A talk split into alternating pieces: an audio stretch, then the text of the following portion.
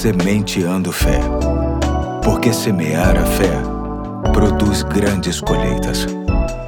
Hoje é terça-feira, dia 5 de outubro de 2021, e me sinto honrado em ter a sua companhia e a sua atenção para mais um episódio da série Combatendo as Preocupações, e para tanto vou ler Provérbios 15:33 que diz: O temor do Senhor ensina a sabedoria e a humildade antecede a honra. Tanto a consciência como a imperfeição são traços bem pertinentes e distintivos da espécie humana. Na verdade, em muitos casos, passamos mais tempo reparando erros do que celebrando acertos.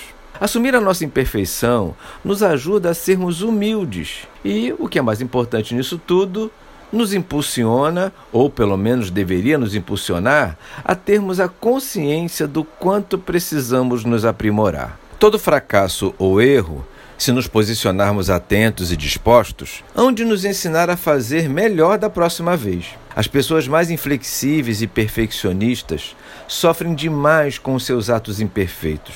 Se algo deu errado, geralmente costumam colocar a culpa nos outros e ficam descontroladas quando alguém mostra que a falha foi sua. É para tratar desse assunto que a palavra de Deus nos aponta um caminho chamado humildade.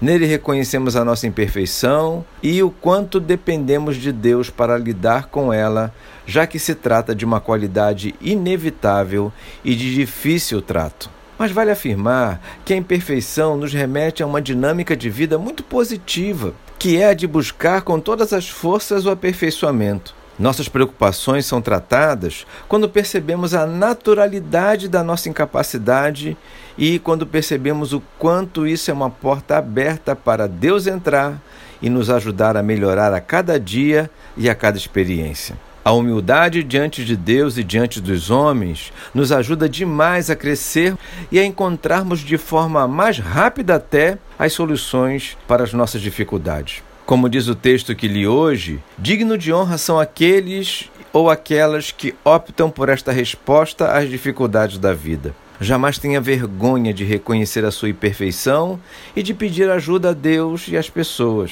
Vamos orar? Senhor Deus, obrigado pela nossa natureza imperfeita. Ela nos ensina a depender do Senhor e das pessoas sem qualquer constrangimento. Nos ajude a sermos humildes cada vez mais. Oramos em nome de Jesus. Amém. Hoje fico por aqui e até amanhã, se Deus quiser.